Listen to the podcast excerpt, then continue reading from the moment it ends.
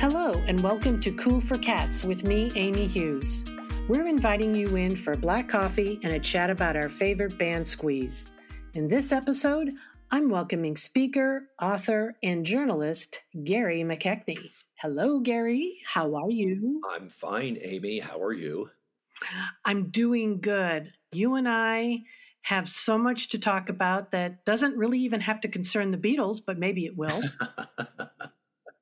Because, dear listeners, Gary and I have gone back a few years with uh, some uh, preservation uh, shouting about for the Beatles and the preservation of the Deauville Hotel in Miami, since both Gary and I are here in Florida.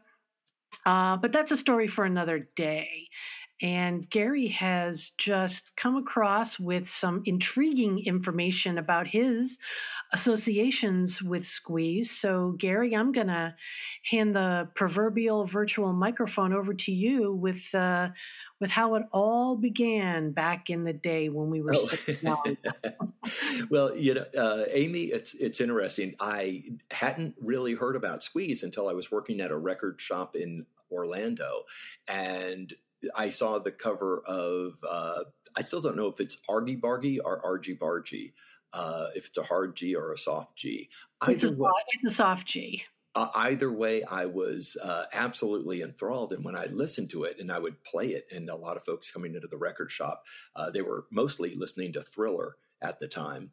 Uh, but I always listened to that. I always played it because I loved it, and it was it was several more years before I had a chance to see him live. I saw him in Daytona Beach um, in March of '88. The next day they played at SeaWorld in Orlando, uh, and but it was in Daytona, and I thought this was really interesting. Jules was uh, playing with them at the band shell. I think it was for a spring break concert, and afterward, my brother and I, it was on the sort of on the pool deck of this hotel. And uh, so my brother and I went into the hotel and we're sort of like sniffing around trying to find, hey, would we be able to meet Chris uh, and Glenn and Jules and Gilson? And um, I remember we we found the hotel room and we're standing outside the door, and Chris came out and he just sort of blew right past us, didn't say much.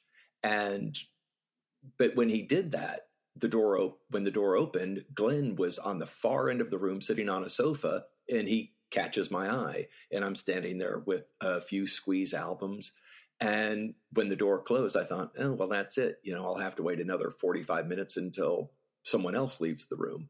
And a few seconds later, Glenn, just as gracious as could be, had had seen the predicament and uh, came out, came to the door, and he goes, "Oh," he goes, "I, you know, I saw you waiting, and uh, is there anything you know do you want to say hello? And i said oh yeah absolutely really enjoyed the show. And uh, he got a sharpie or i had a sharpie and he signed the albums and i thought that was nice of him. He could have just stayed on the couch and ignored us but uh, he was kind enough to come out and you know chat for a few minutes and uh, I, I, thought that was just great um, so fast forward about 20 something years and I'm now speaking on the Queen Mary 2 and the ships of the Cunard line. And I'm talking about the Beatles and Elvis and Buddy Holly and Chuck Berry. And when I was doing that, and I'm sailing to Hawaii and down to South America and to Canada and around the Mediterranean, I started thinking, this is something that um, might be good for Chris. Um, speaking on the Queen Mary 2. And there were a lot of British celebrities who were speaking, and uh, I figured he'd be just as good. So I got in touch with him. I, I found his email address, sent him an email. Uh, he said, "Could you run this through my manager, and maybe he can take care of it?" And he did. And um, Chris went aboard the Queen Mary 2, and uh, I think he had several, three or four voyages, uh, doing transatlantic voyages with uh, his, his band, not Squeeze, but with uh, some musicians, and he was having a songwriting seminar called "Songs in the Key of Sea," S E A. And uh, I remember the first time, and I was really regretting that I, that I wasn't selected to speak on that same voyage because he brought along a pal of his, Roger Daltrey, and the entertainment director was sending me pictures. Hey, here's me with Chris and Roger. Hey, and here's me with Chris and Roger uh, down uh, with the crew in the crew quarters. You know, when they're doing a little jam session with the with the uh, Queen Mary Two orchestra. And I thought, oh, this would have been so cool. But uh, uh, Chris and I had communicated via email, and he appreciates the fact uh, you know I introduced him to that. Now, hopefully, everything worked out okay. But uh, yeah, that those are my encounters with them, and uh, I, I, just think I think they're fantastic, and I'm I'm glad they they their songs have this uh, longevity. It's kind of interesting and uh, sort of serendipitous that uh, you sort of fell into all of this. Although a lot of the angles uh, for people to come into the Squeeze universe are varied. Uh, right. You know, you you can come in as an early riser, so to speak, mm-hmm. with a lot of the um, you know tunes from the back in the day. You know, literally like the first album. And then sometimes you discover them by accident. Uh, you know, like you heard a song and you're like, I wonder who that band is. And nowadays exactly. you can Shazam it and you find out that oh that wait a minute that's that's yep. Squeeze and and so that's wonderful. We'll still we are still doing that to this mm-hmm. day, so to speak. So uh, with that in mind, you and I had talked about okay, what really resonates with us as a theme right. for this conversation, and due to the absolutely you know in tune nature of of you being a writer and and exploring and and just you know listening to the to the to the songs, uh, we thought that we would sort of kind of go down a list of your favorites. Sure, sure, I'd love to do that.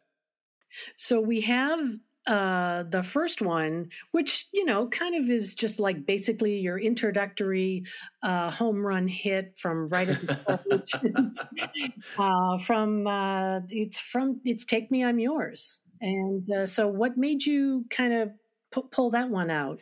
Yeah, it's it's interesting. When I first heard them on Argy Bargy, some people used to say Argy Bargy, uh, but I've I've since learned Argy Bargy from an expert uh, anyway, uh, when I heard that, it was so different from anything else um, I had heard. And, and, again, I'm picking up on them in 1982, but when I found out who they were and I started playing their other albums, and I ran across this, what I like about it and what makes me extremely uh, envious of Chris is his ability to paint such vivid pictures with his words. If you listen to uh, Marty Robbins' song El Paso, that story song uh, about the the cowboy who shoots Feleena, uh, Feleena's uh, boyfriend or Feleena's lover, and then he has to escape, and and you're writing this movie in your head.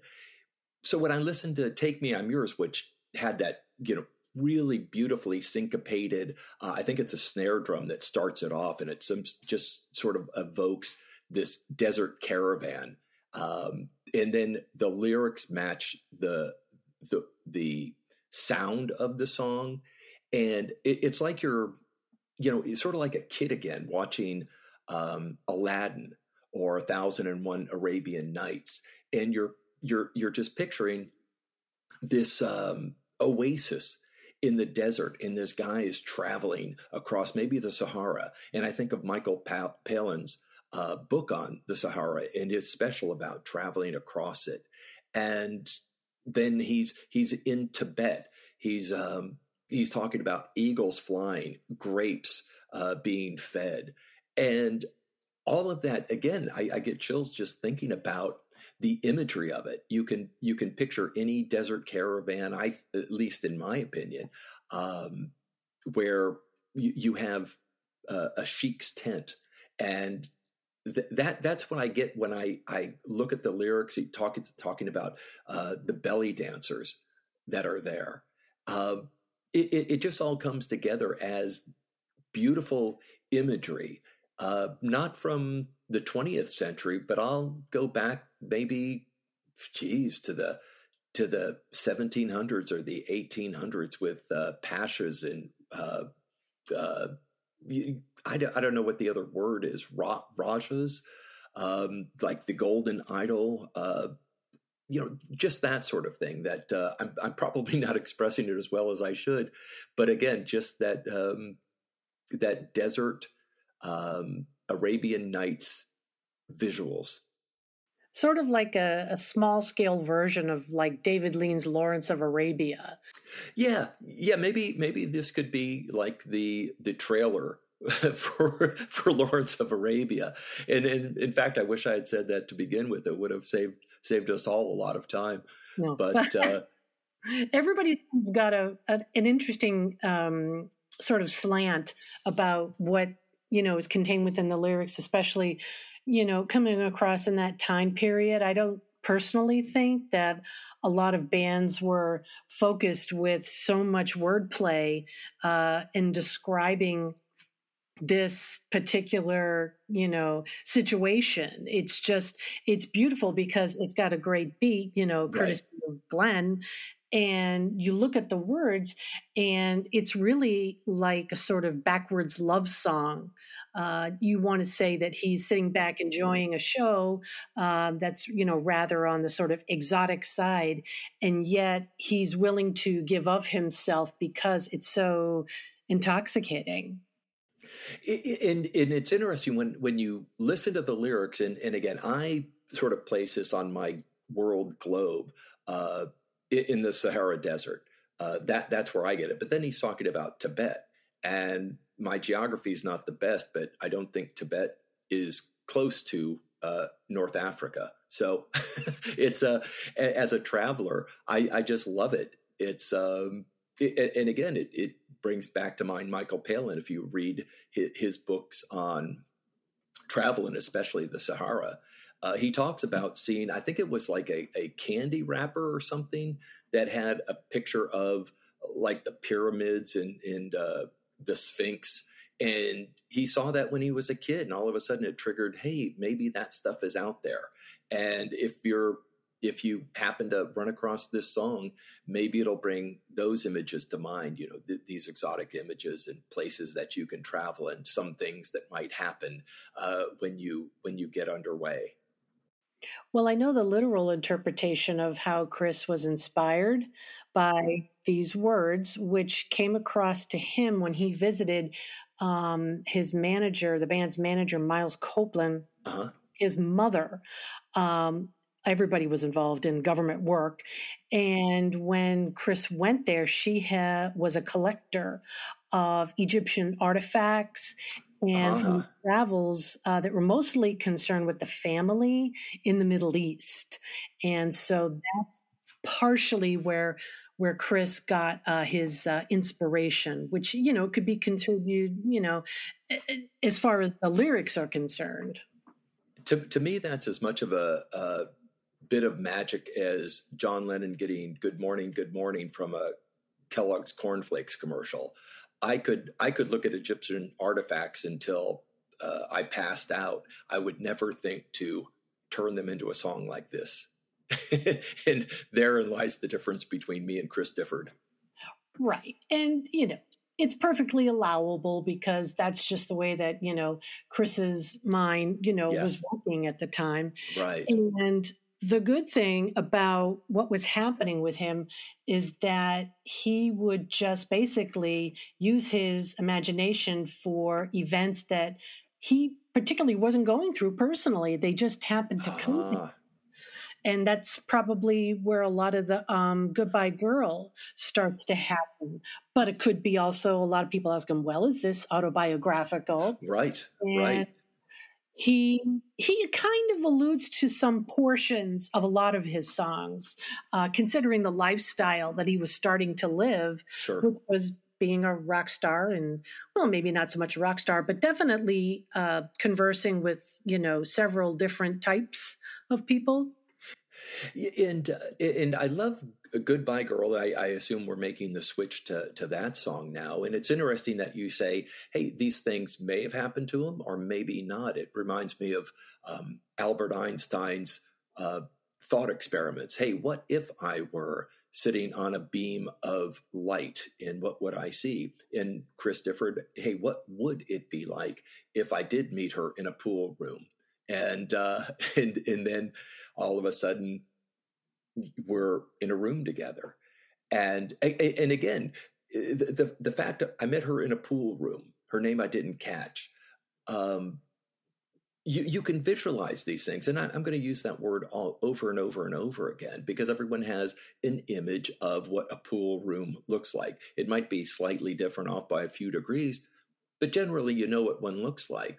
And whether it's Chris or somebody else, and I, I would picture Chris in this situation and then waking up, sunlight on the lino, the linoleum, wakes him up. And is she there or or is she not? Uh, has she taken off with with his his wallet? I I don't know.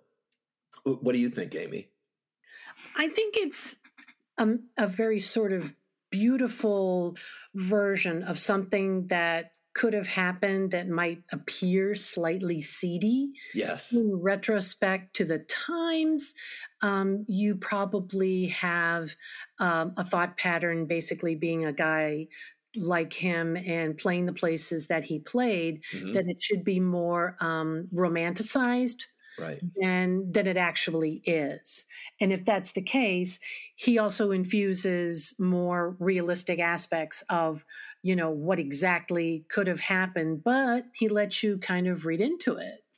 It, yeah, and when you get to the lines, uh, it, and I know there's different versions of this song. I lost my silver razor, my clubroom locker keys, the money in the waistcoat. It doesn't bother me. Um, yeah, I, I, think of the, that great Seinfeld episode where George Costanza gets on the subway and he's seduced by the woman on the subway who takes him to a hotel room, puts him in handcuffs, and then steals his money, like all seven dollars of it. and it's just so, some some guy who's just so anxious for sex it's like i'm gonna i'm gonna follow this woman anywhere and then what are the ramif- ramifications for that but no one uh, again was writing songs like this not not to the multiple layers of meaning uh, in imagery that it had it was I, I think at that time if you were lucky you were probably getting the, you know the standard I love you, you love me, or we broke up. And he he writes like a novelist, uh, which is really extraordinary to me. Uh, in, in songwriters, it, it, it has to be Paul, John or Paul or Bob Dylan or Elvis Costello or somebody who has a way of taking the same 26 letters and putting them in an order in into the the order of words that hadn't been heard before and I think Chris does this brilliantly well. And of course, this came on the heels of the Neil Simon uh, play and movie. Uh, so so it all it all seemed to fit. Not that Marsha Mason was taking off on Richard Dreyfuss, but uh, you think there was a connection there, whether there was or not. Maybe just he just pulled the title from it, but uh, it, it, it is sort of odd that you know what what hotel room has linoleum floors? It sounds like it could be uh, a mental hospital too. Uh, oh i like that analogy. Yeah, yeah, so so so you don't really know and that's that's the the great part of um, songs or any music that you're interested in anyone any song that you can pull a thread and continue to pull it for decades uh, still trying to solve that mystery of hey what is it really about? Uh, and I, i'm not sure if Chris has ever done anything like, um, uh, say, anthology or uh, or like the, the, lyrics by Paul McCartney, where you go in and hey, this was the inspiration for it, this was the meaning behind it. Uh, and again, I'll I'll just jump over to John Lennon real quick. I, think it was. Uh, uh, Strawberry Fields, or maybe I Am the Walrus, and he said, "Hey, let the blanks figure this one out," uh, and he was just having fun with it. Uh, I don't think Chris was doing it to that degree, but it's still a, a treat to hear that song and you you can you can work it like a puzzle. You can change the situation. You can change the room. You can change the girl he was with the girl who took off. You can uh, change everything around. All you have to do is use your imagination and uh, you can create uh, different scenarios for every one of uh, every one of these verses. And what's really uh, the kicker for a lot of a lot of this is that you're still thinking about the lyrics so many years uh, yes. ahead. But you have to remember too that a lot of them could be slightly on the darker side. Sure. Um, for where Chris was was coming from, just you know, as as a personality, as a human being, mm-hmm. and yet uh, Glenn would put melodies uh, to these to these words, mm-hmm. and it would just totally throw you. It's like, really, that's what that's what he was really talking about, mm-hmm. or not. You know, it was so open to interpretation based on the fact of how closely uh, you know, Glenn would construct a melody to Chris's lyrics or go completely, you know, off off somewhere in left field. Yeah, and, and it's that great creative tension. Uh, say say this Glenn had put this tune to uh, like a funeral dirge. you would have thought, oh gosh, oh my, this is so sad.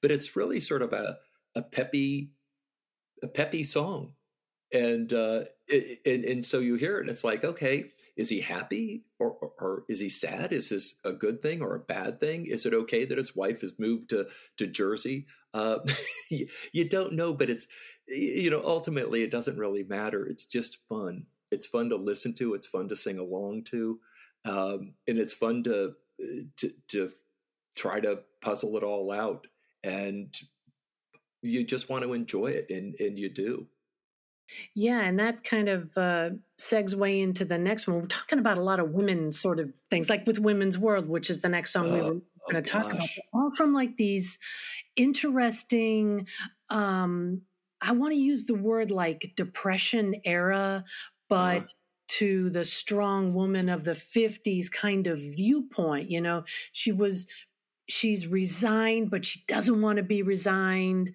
to the fact that you know this happened. So this is like a completely uh, different viewpoint of her being um, you know trying to be really really strong. Yeah and it and it um you know i don't want to get too deep into it but uh you know on a personal level i've seen women who were beaten down by the situations they were in, the men they were with, the families that they were trying to care for, underappreciated, overworked. And when, and it's interesting that I'm picking these songs, I mean, the last two songs and maybe a few more down the road. But again, this is, this could be the script for uh, a, a TV drama. Uh, where you see this woman in the house and she's just trying to get by. And I remember, um, and Amy, you'll have to correct me uh, or, or fill me in. Was, was this on Argy Bargy, Women's World, or was Women's World? No, this was on uh, East Side Story. Oh, yeah, that was another one I played at the record shop, and I just remember sitting on the counter uh, playing this song in the record store and then when Glenn hits that one line, there's no crown upon her head, there's no kingdom. And it just like pierced through uh, the space. And because I had I had time, no customers in the store at the time, mm-hmm. and I would hear this, and I'm thinking he is describing uh, women I know. He's he's describing situations I had seen in my neighborhood growing up where it, it in the 1970s, hey, this is a, a male dominated society. This is the woman who is tasked with all of these things. And um, you, you, just, you just sort of pity this woman when she's, uh, staggers up the hallway, makes herself a sandwich as they're looking through the doorway. I don't know if she's drunk, I, I, or maybe just beaten down by life, but whatever it is, it's uh, a really pitiful, sorrowful scene, and uh, you, you, you just want to go in and rescue her, uh, just get her out of that place and let her know she's appreciated. Uh, so that one, that one really speaks to me on a, a, lot of a lot of different personal levels. Again, I think anyone who's observant, who's watching the world around them, uh, will will think of someone they knew. Uh, maybe I hate to even say maybe the, even their own mother, uh, the mother of a friend, uh, a newlywed couple who's trying to figure things out. But this situation happens uh, frequently, and I think uh, Chris, if he didn't get an award for this song, uh, he, he should have because it just it just sort of wraps all of that. Um, I don't know. It's not a culture; it's a situation. He wraps it all up in in a nice little package, a sort of melancholy, d- depressing, sort of hopeful, wistful, wishful package. And it is uh, also heartbreaking um, to because you can this one to me feels like you can actually get into each stanza. And like you say with that particular one right before the end of the song where you know she's fed up she abdicates her title uh, yeah. Uh, and I, am she, over it. and yeah and, and then the family's just like expecting something different. Oh. They're not getting what they think they should be getting and she's just like I can't do this anymore. I have to go and and I have to lay down, you know. Yeah, yeah. And I I tell you, you know, on a personal level, I remember I was I was boy, man, if I if I knew myself when I was 15, I would have, you know, smacked myself. Uh, I remember I was just, you know, just a cocky, uh, unappreciative kid. And I remember, you know, just one night my mom puts the the the dinner down at the table. And I just looked at it and I sort of, you know, just when it went, huh, you know, sort of like, is this the best you got? And she just looked at me and she picked, picked up my, my uh, dish in my dinner and she just walked back in the kitchen, dumped it. and I thought, wow. Uh, yeah. And I thought, hey, uh, I went a step too far. And man, that always sticks with me 45 years later. And and that's you know that's what I see in this song. It's like these people, hey, she's she's doing everything she should be doing. She's meeting all her responsibilities. And then to have the husband or the kids not appreciate it. And she gets to a point, it's like, okay, she's going to the bar. Uh, she comes back home. Screw you guys. I'm going to bed. And I, I, I think again, just on a human level, everybody gets pushed to a breaking point. In this case, it happens to be the woman who has been taking care of things. And uh, in the family, just, okay, hey, that's what mom does. And I can tell you from experience, when I uh, pulled that stunt on my mom, she sort of showed me, uh, hey, this isn't something uh, you do. And man, did I learn my lesson that night. in this song, uh, you know, if I think about it too much, I mean, I could I could draw uh, an almost direct line to it. You know, my mom did go to a bar, of course, but uh, it was uh, it, it's it's a good one. It's a good one on on just a human level. Those human connections that uh, he writes about. Yeah, and I'd also like to see it, unfortunately, played a little bit more often. But I kind of understand the cadence is a little bit of a throw off. It's it's not as it's really slow and quiet. I believe that they did it once on the last tour here in the US. They had a guest um, player with them um, whose name escapes me, and I'll probably have to go look for it. But it was appropriate um, that it come out in that you know in that direction. But as a band, I'm not quite sure the mindset is there because of the time back then. But can you imagine trying to play this at like um, CBGBs oh, or the Rathskeller, some, you know, 100 capacity nightclub, you know, and with beers everywhere, this just wasn't gonna, it wasn't gonna make it. Yeah, this is a thoughtful song. This is, uh, this is, uh, you know, uh, fix fix things before they break song, and uh, you have to be tuned into it. Absolutely. Although the the other song that's really interesting is uh, the one that you picked uh, next was was Piccadilly.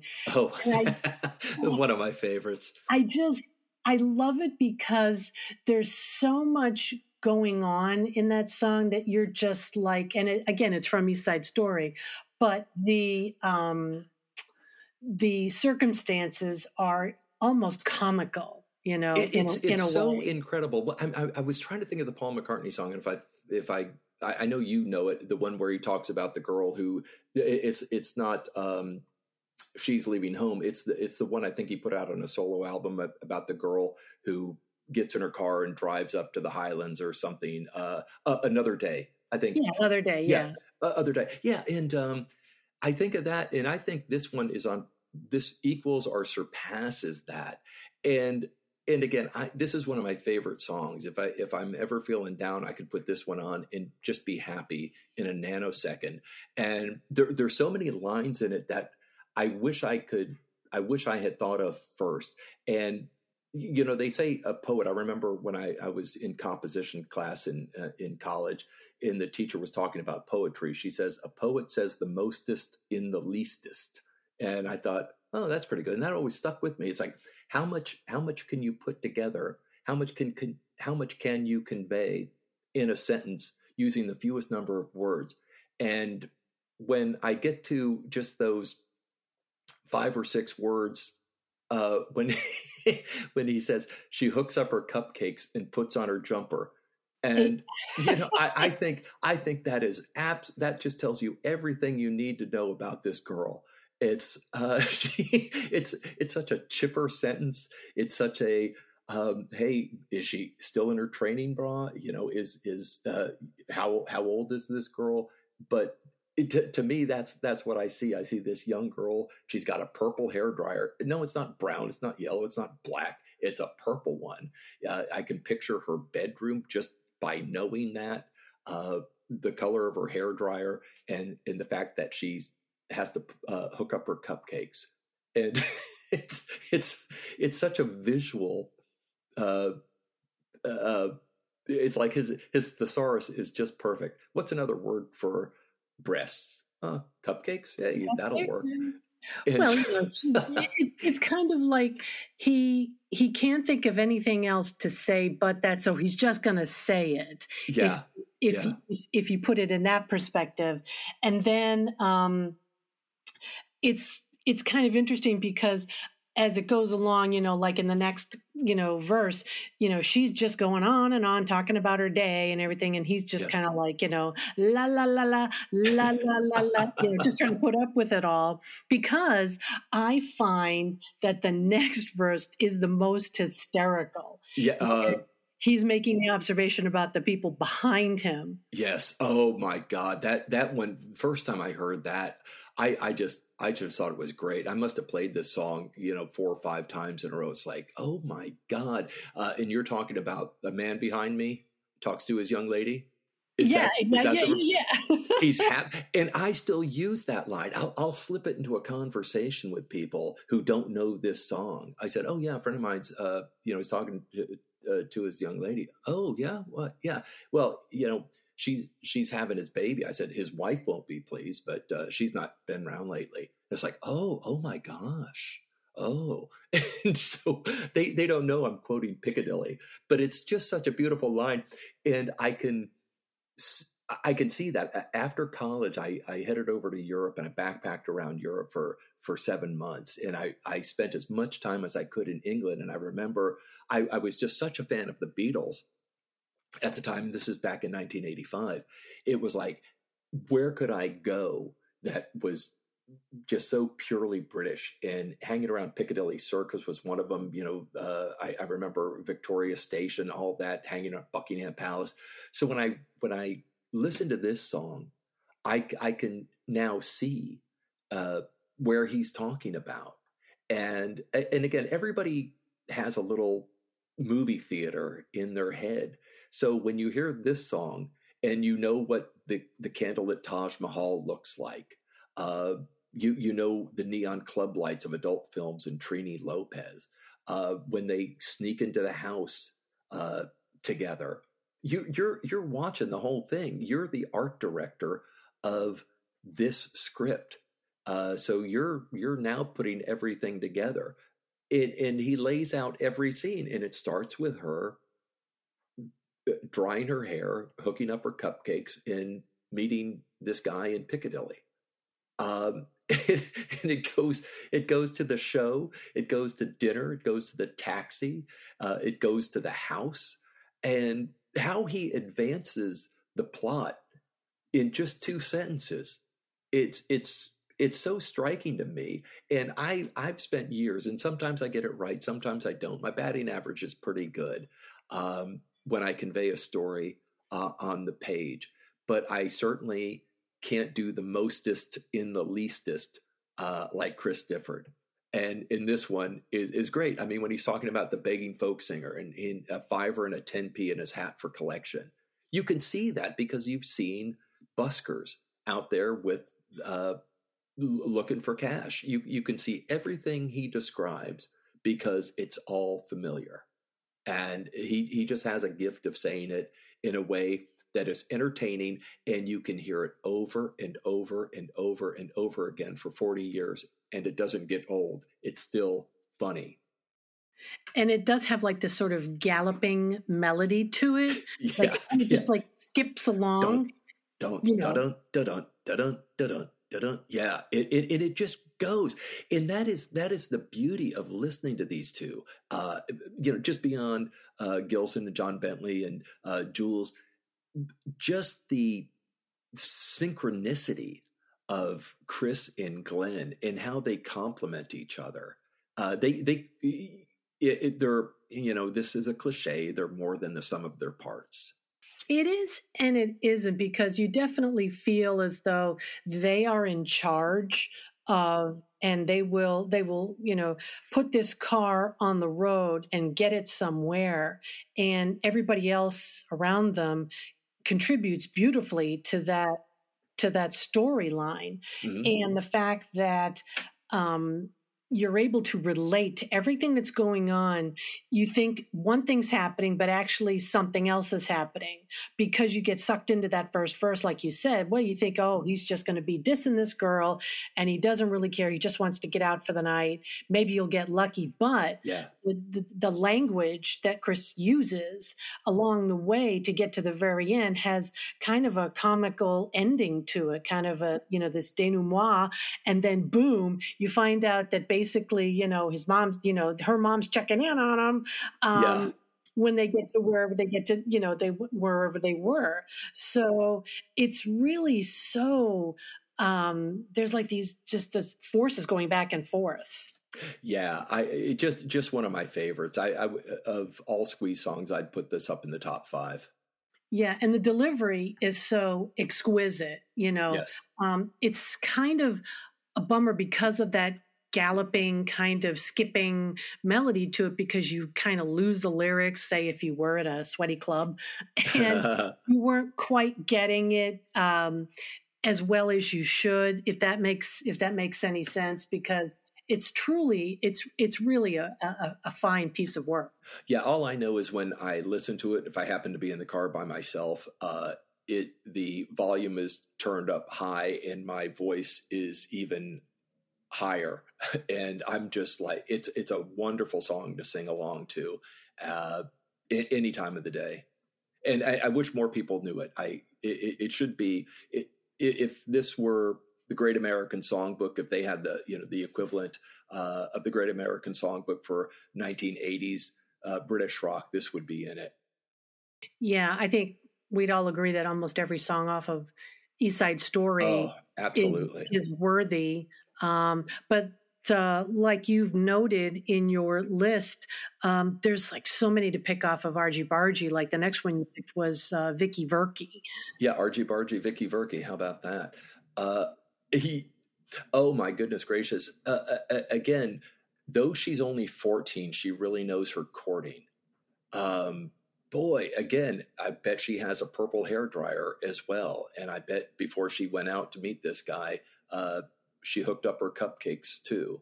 Uh, mm. and th- this is it's it's so, so sort of a sad song, and that when he he he makes a little bit of money and they'd splash out on an ice cream, you know, on the high street or main street, and she's she's just learning how to be. She's not even learning how to be a woman. She's just learning how to be a teenager.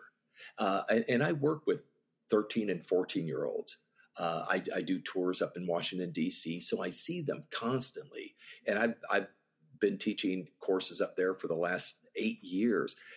I've aged, but every year the kids remain the same age, and so I see these girls uh, sort of trying to flirt with the boys, uh, you know, expressing interest in trying to be more womanly than they are.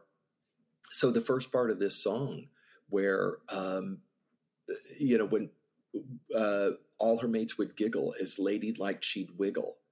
Uh, I'm just seeing a lot of the students I work with. Everybody goes through that awkward phase. You're not a you're not a kid, you're not an adult, you're somewhat in between, and you're trying to figure it out.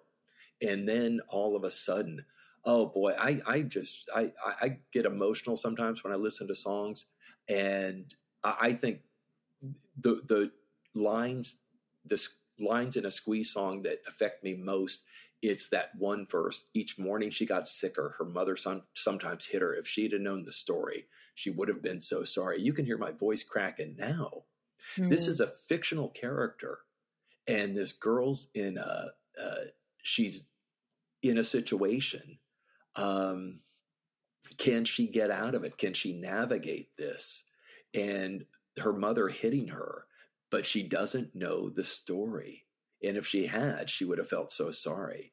Um, so it's it's just this sort of tragic couple who I, I think if if I'm reading this correctly, um, there was nothing else to do but get rid of it, get rid of it, and oh my God, it, you just all of these these um, life decisions that they're having to make uh, and they're not prepared to make them. Um, it's you, you're rooting for this couple. You hope they make it uh, but they've really found themselves in a situation uh, that's out of their control and uh, you, you, you you just feel sorry for them but again uh, it's um, it, it's a a beautiful perspective on that that period of life. And uh, you know I, I i don't know I, I knew kids in high school who all of a sudden they're in class one day and they're not the next. Hey where where did bonnie go? Uh, you didn't hear? And then all of a sudden it's like yeah boy this is this is what happens real life situations. And uh, uh, anyway just I, I could go on about it but uh, you, you know, it's just, uh, just wonderfully captured. And it's universal, obviously, because it's still speaking to you and and and speaking to a lot of people who again could be absolutely blindsided if they took a moment uh, again with the way that um, glenn wrote this melody that um, actually when you watch him perform he's singing and doing this very complicated um, lick over and over and over and over and over again yeah. and you're kind of momentarily distracted uh, when you're watching that, and you could completely miss the point of what's going on. Whereas the laid back approach of um, up the junction is seems more appropriate, and it's interesting that this is coming from a British perspective, and yet, again, uh, the way that Chris is able to put all of this into a storyline that yes here we are again resonating so far in the future. You never would have thought that these, you know, 20 something kids uh, who play for all these uh, hooligans in, uh, you know, in the pubs around Deptford uh, would come, would, would, would be able to extract something yes. so deep yeah. um, that didn't really even affect any of them. And, you know, somehow Chris knew intrinsically is that the word intrinsically yeah uh, that the, reason history works and I, i'm a student of history uh, the reason it works and the reason you can learn from it is because human nature never changes and that's what makes that gives us this connectivity that gives us an understanding what happened in the past will happen in the future. Not it, it doesn't uh, rhyme. It, what is it? Uh, it it doesn't rhyme, but it echoes, or something like that. Um, it doesn't repeat itself, but it rhymes, something to that uh, extent. Where you can't always predict the situation, but you can generally predict how a society will work, how how people will react. And I think knowing that human nature is a constant, he he writes on a level where everybody could understand this. Uh, it, you know, it's like a Charlie Chaplin film. You can show it in Japan, you can show it in Australia, you could show it in uh, Somalia, and people would understand it because it's it's a universal truth. And the gist of Vicky Verky is a universal truth. Uh, every everybody goes through the same maturing. They go through a same a first crush, a first love, uh, situations that they can't quite figure out, and he wrapped it all up into this beautiful, uh, you know, three minutes. And it's just, I hope it's one that people kind of maybe hopefully through this discussion will go back and look at a little bit more carefully. I think it gets a little bit lost when you talk about the more hits oriented songs and tunes that are on this album. Um, the the um, subject matter you know should really be investigated more deeply and i think that that's going on a lot especially with argy bargy i never really kind of thought about um, like the next one that you were um, listed was there at the top again more of a female driven yeah. storyline it's a little ambiguous to me. It kind of i mean it's not as straightforward. You think that you're kind of maybe observing a woman who is coming into her own who wants to do better with her life um, and she's in control and in charge of you know a sort of like a, a businessman or something mm-hmm. um, and going on these trips and everything but the the last part of the song kind of leaves you a little yeah.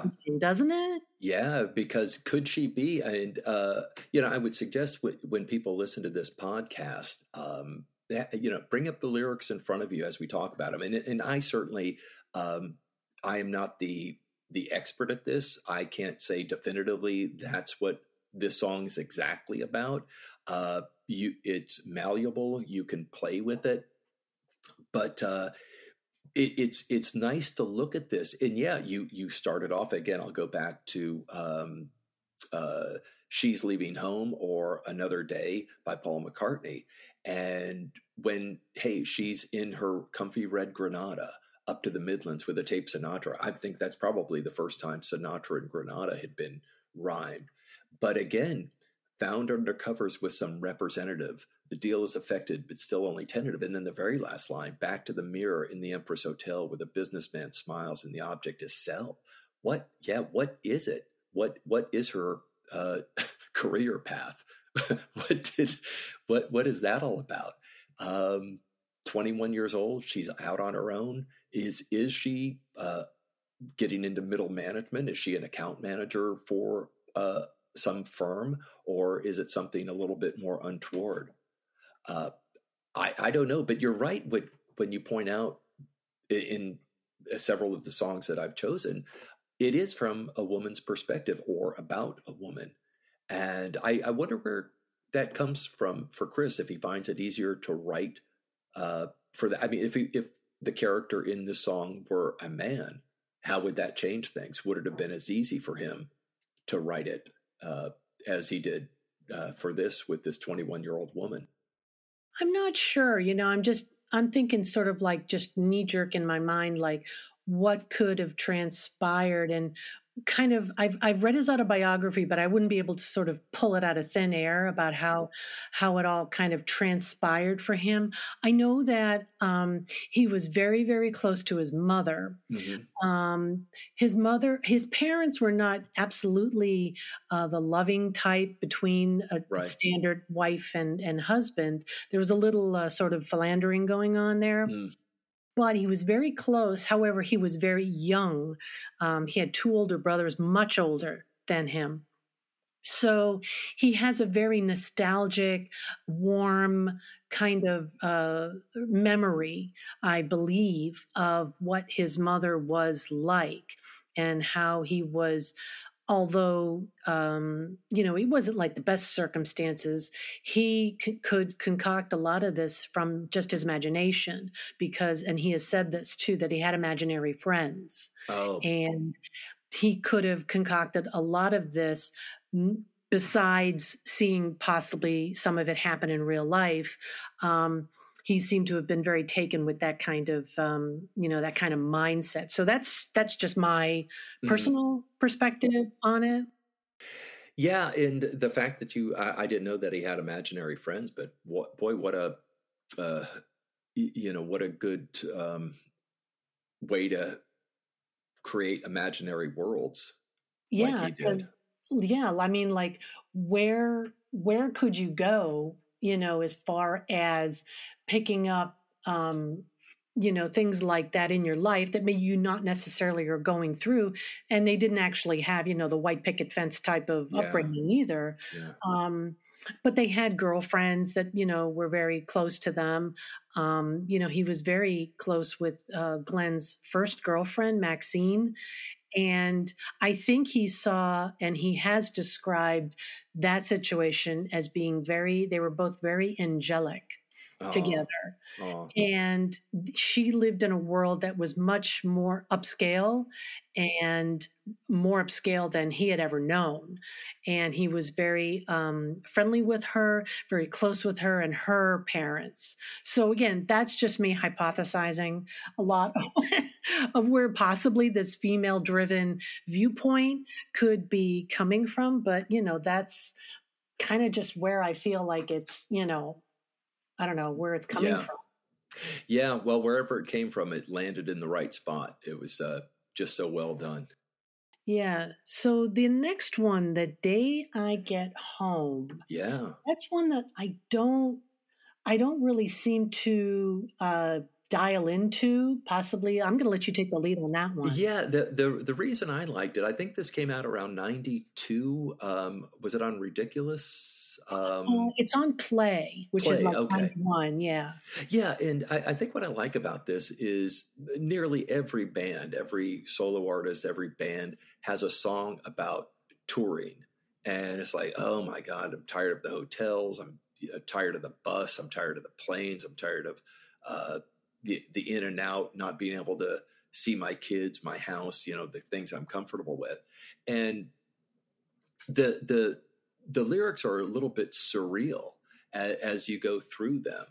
Uh, it, it doesn't nothing really connects the dots but the lamppost move and in the road i sing and dance in falling rain it's good to be back home again uh, simon and garfunkel you know homeward bound uh, talking heads have songs about uh, getting back home again. And this one, I, I just I just like uh, the, the way uh, Glenn sings it. Uh, when this young man comes rolling home, the cheese on toast is in the grill. Uh, memories are filed away. I come and go, and it's fun that way. Um, it, it's there's again. I'll go back to the imagery. He he gets back home. Hey, he just wants a grilled cheese sandwich. Fine he's he's comfortable there. And when he when he's out on the road um, he wants to get home. When he's home it's like well uh, the roads that map the globe go east and west and north and south. He wants to get back out again. But generally it's a song about homecoming. It's a song about the things that we find comfortable. As a as a travel writer um, i could i could go out for months and months at a time but at some point the switch is flipped and you just want to oh my god i just want to sit in my couch you know on my couch or in i just want to be in my bed. And that's that's what i get out of this one is just a, a different way. It's not uh it's it's not so basic. It's a, little bit more abstract uh, about uh I, I think the the touring life of a musician and then the desire just to return home. And again, as as a travel writer, I I would experience similar things without you know a crowd of five thousand people watching me, but uh, I did want to get home again. And and again, that's the universal truth of uh, I think most people.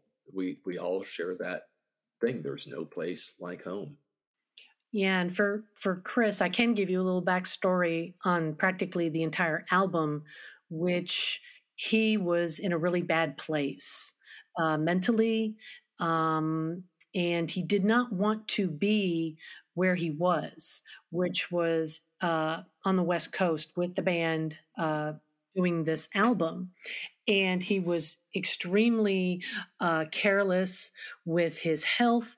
He was taking a lot of drugs, and in fact, he um, went down, I believe it was the highway, to get back to where he was. He didn't want to stay with the band nearby, and he went down the wrong way. Oh um, heavens!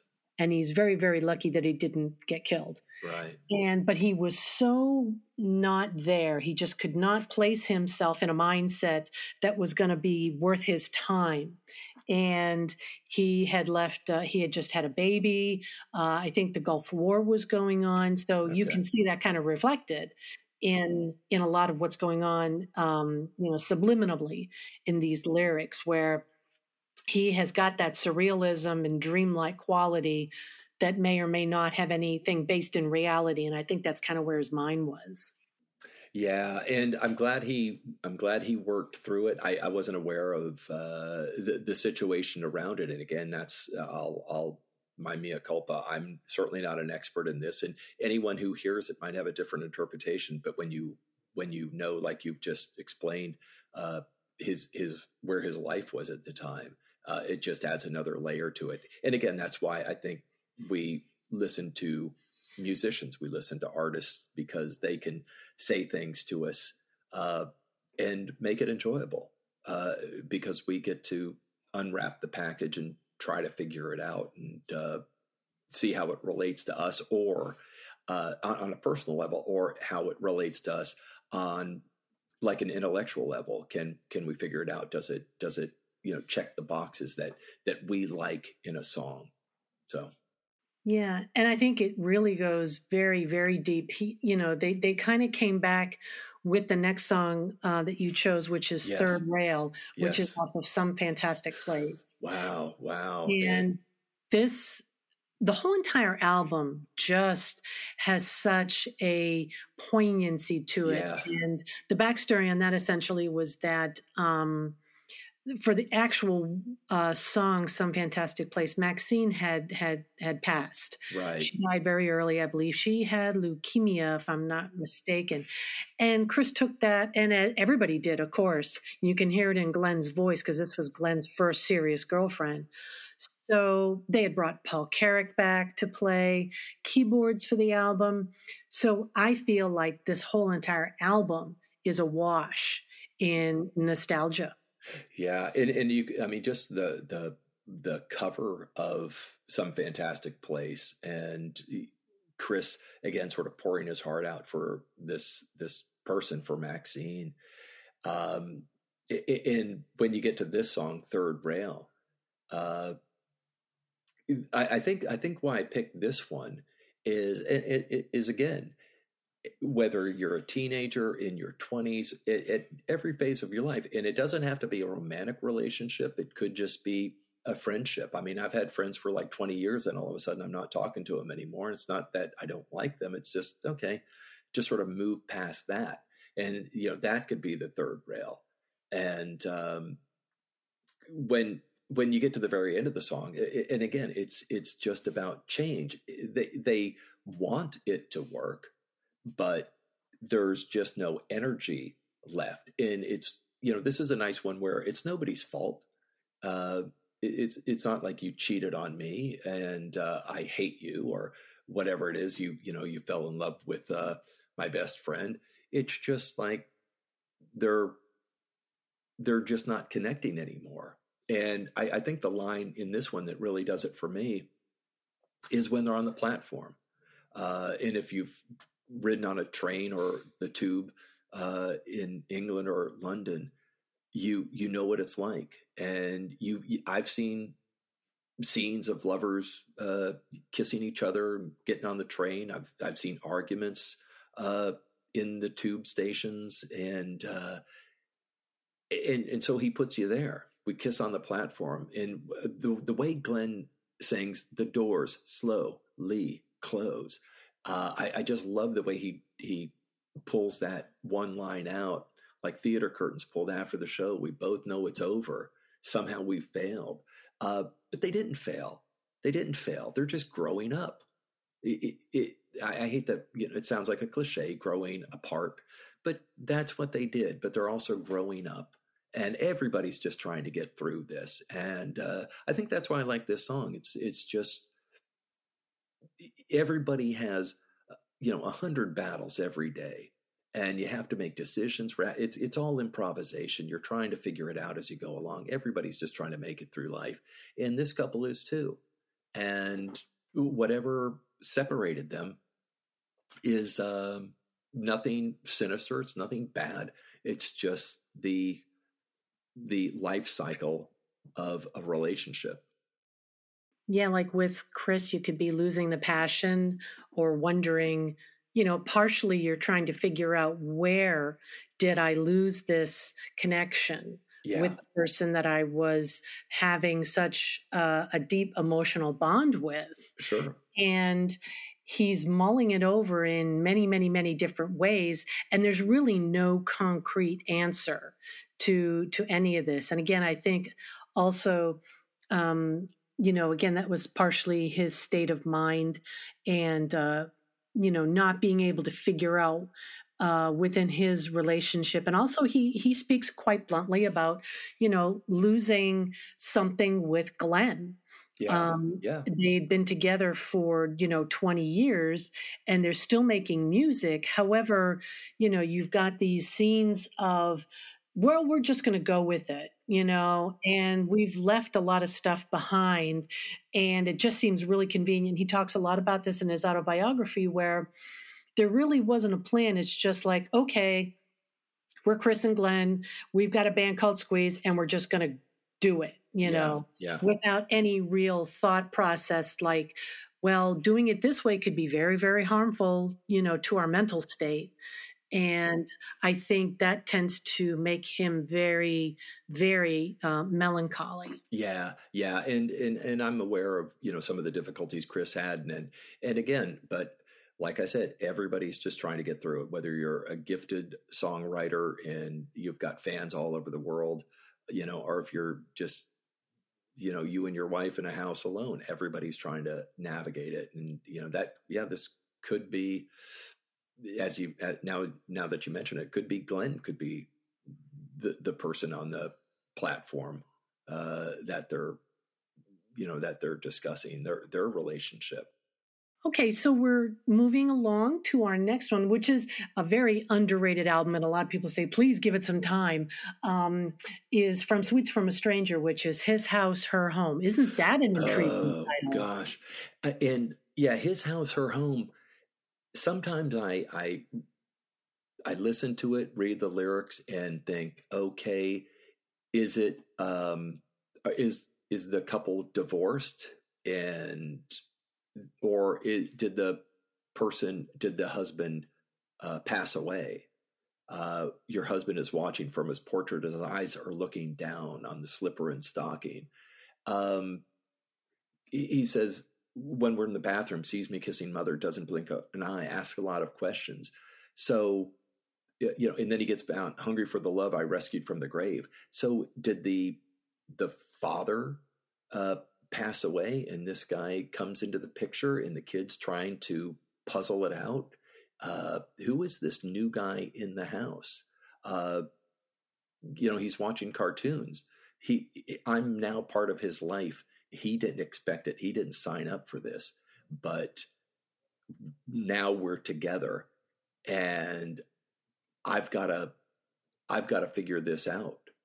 Uh, how do I inject myself into the life of this woman and to the life of her son?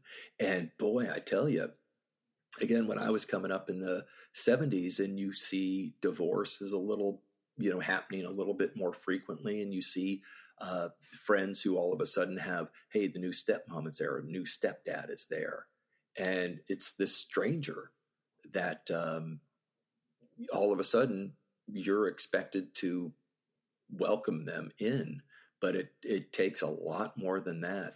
and and again you you can see this and you can you can see that that little bit of awkwardness when he's watching cartoons and it's not his son who's watching cartoons it's your son is is doing that. There's a separation there um, but he wants to be part of it. And and again he he's trying to puzzle this out. This character is trying to navigate this really really uh, narrow channel to to make sure things go right because he he he appreciates this woman, he appreciates her son, but it's his house, her home. Yeah, and I thought that that was always a very um, very pointed uh, way of saying I I know I, I, I have to work at it here. Yeah, um, yeah. Because I'm coming into a situation that involves a child. Yes. And there's another interesting uh, uh, verse in here where he says, um, let me see if I can find it, where he's talking about back against the bookcase, yeah, down, down upon floor, the floor, floor, empty the decanter, slur again for more. So it almost feels like he's kind of like I don't know, guilty is not the word, but he's trying so hard. And maybe, you know, um, he feels internally like he doesn't know if he could do this or not. Yeah. Yeah, I don't. You can read that two different ways on the slipper and stocking back against the bookcase, down upon the floor, empty the decanter. Floor. You know, are are they having drunken sex? I don't mm. know. Or is or is he just you know boozing it up and passing out? Um, yeah, I, I I don't know either.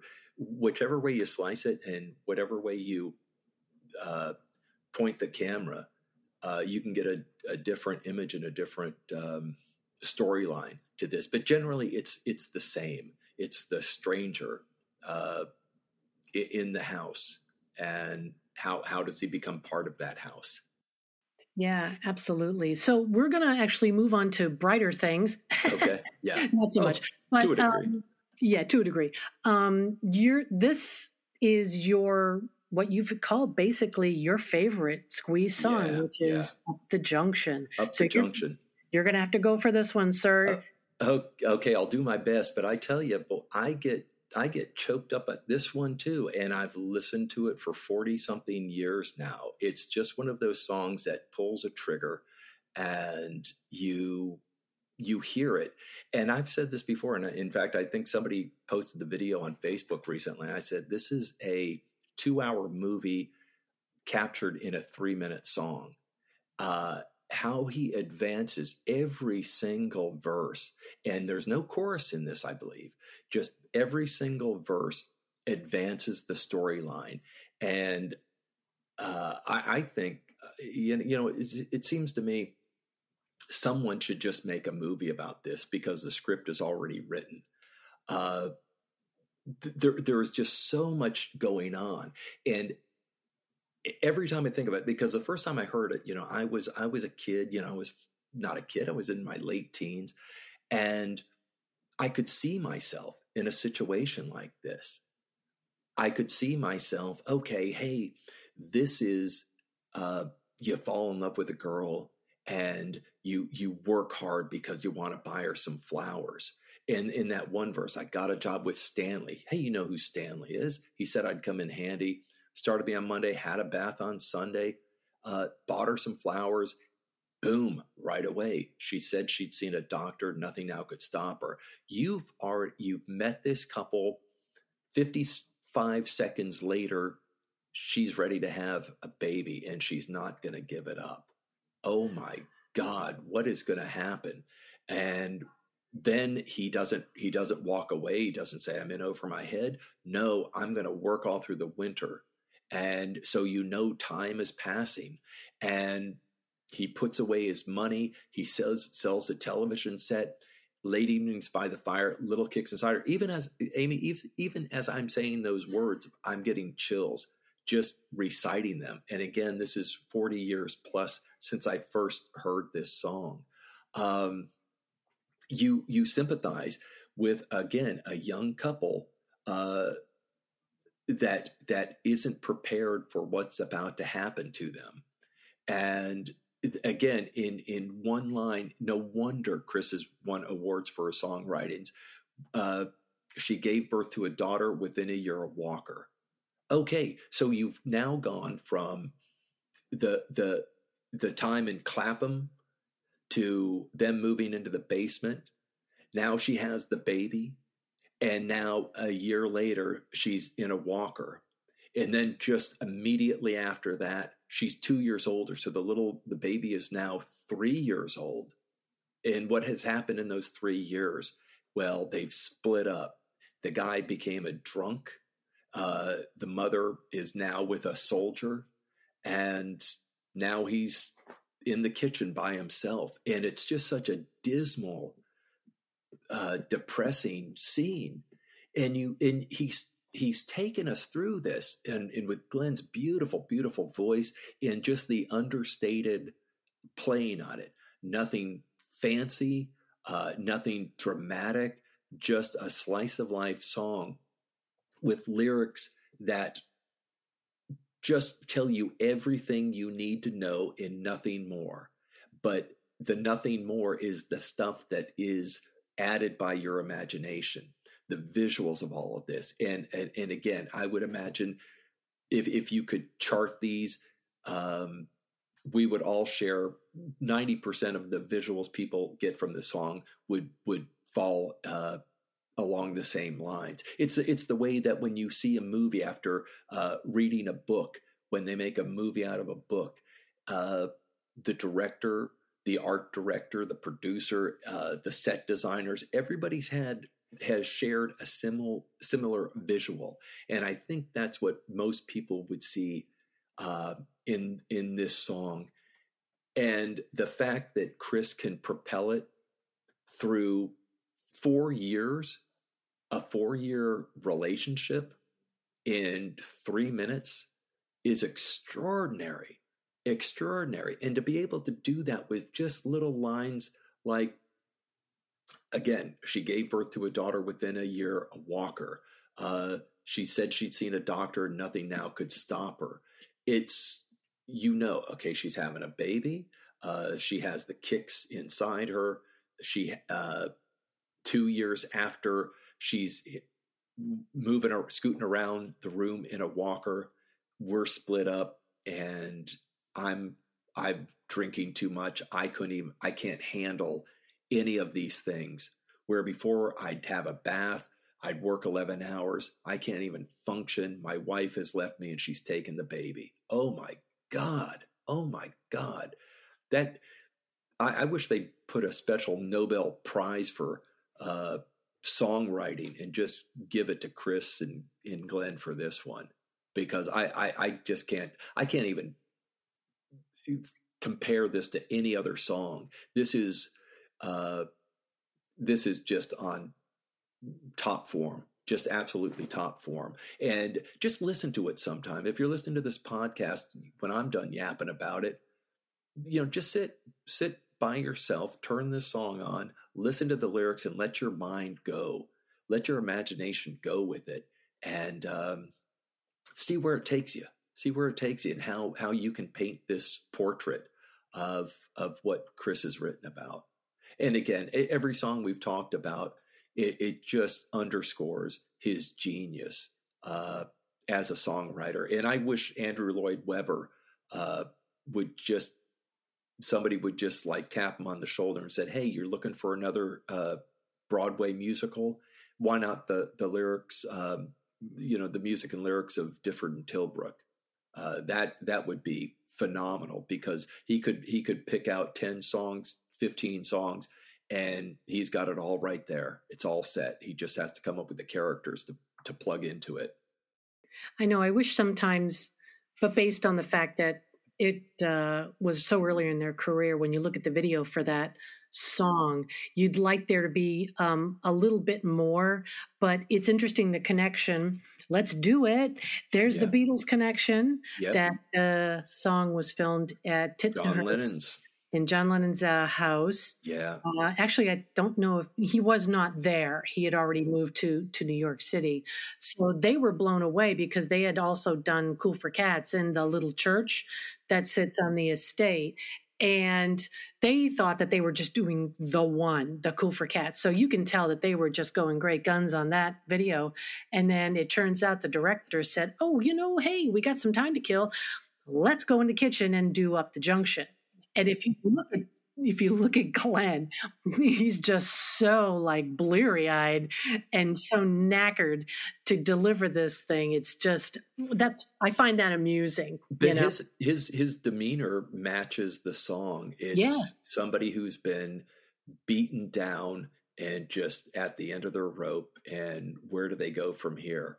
And I, I'm not saying you know Glenn was th- you know three years drunk, but uh, it was it was just it it fit the song. His his appearance fit the song, and that of the band and the women cooking on the stoves in the background. It's just a little bit of motion.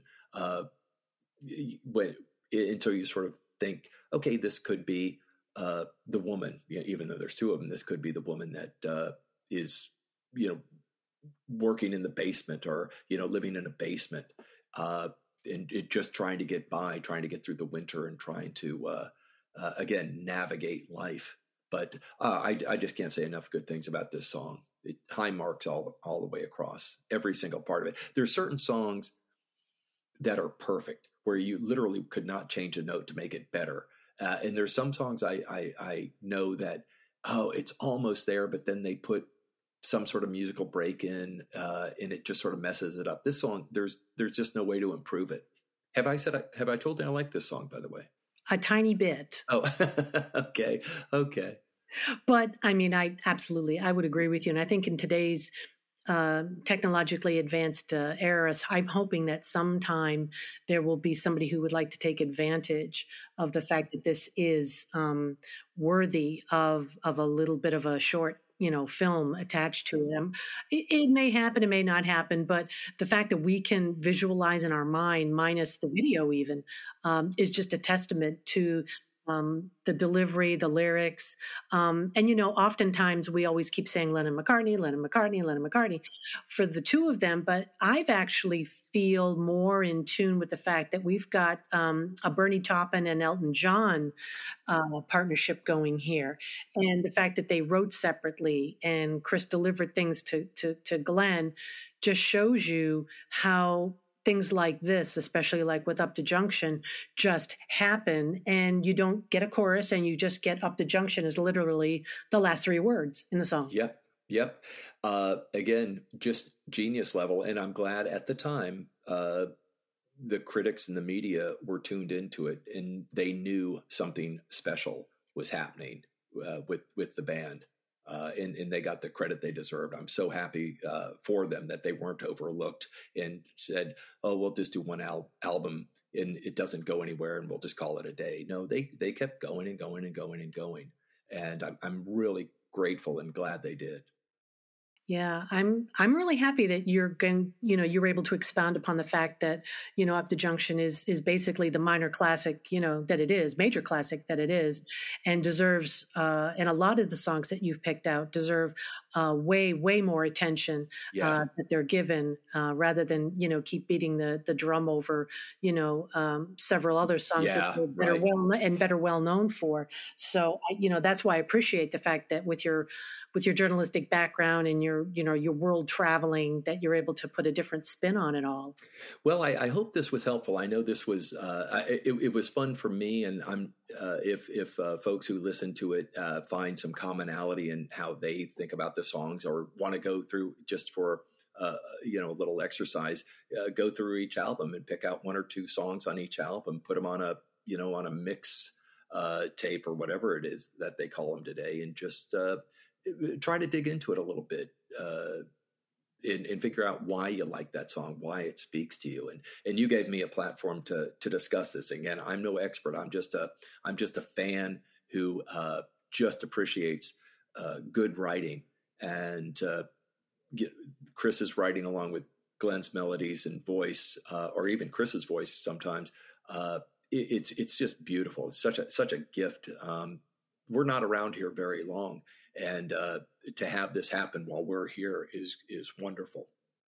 Well, Gary, I so appreciate the fact that you took the time out to to wax lyrical uh, on on all of this wonderful, uh, you know, gifts that that that just keep on coming to be perfectly honest they, they don't seem to stop. And the the reimagining and and the retrospect on on a lot of this music uh, is warranted. So i just want to say thank you so much for all of you know your time uh, for for spending it with uh, me and the, our our listening audience. Well and i compliment you amy for starting this podcast and i compliment your listeners for having the good sense to tune into squeeze. Um, you you can't go wrong. They're uh, it, it, I think in the top five bands of all time, just just for their output uh, and their uh, just for their ability to to craft music that is eternal.